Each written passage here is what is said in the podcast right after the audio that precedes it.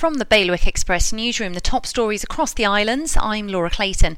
Guernsey schools are getting more money to help tackle the literacy problems being seen in the island. The Dyslexia Day Centre is also going to get some more state's money to help further its work. Jersey's Green Street car park is not getting its planned £230,000 revamp. Deputy Kevin Lewis said more should be done with the multi story site, so he's parked the plans for now. A therapy dog trained to help students at St Anne's School in Alderney has had an adverse effect on a teacher. She's been off work for a week now after suffering an anaphylactic shock. The school is now working out what to do about her allergy and the future use of Stanley the Spaniel.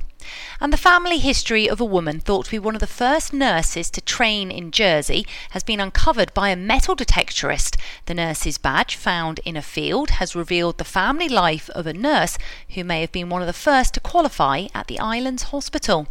For more on all of today's stories, go to bailiwickexpress.com. Your weather now, a few sunny spells, a few showers forecast too, though, with highs of 10 degrees. Bailiwick Radio News, sponsored by IQ. At IQ, you can now own a Mac from as little as £33 a month over 12 or 24 months interest free. The choice is yours. So pop into IQ and they'll help find the right Mac for you with financing that's right on the money. IQ, your local Apple expert, Liberty Wharf, Jersey, and High Street, Guernsey.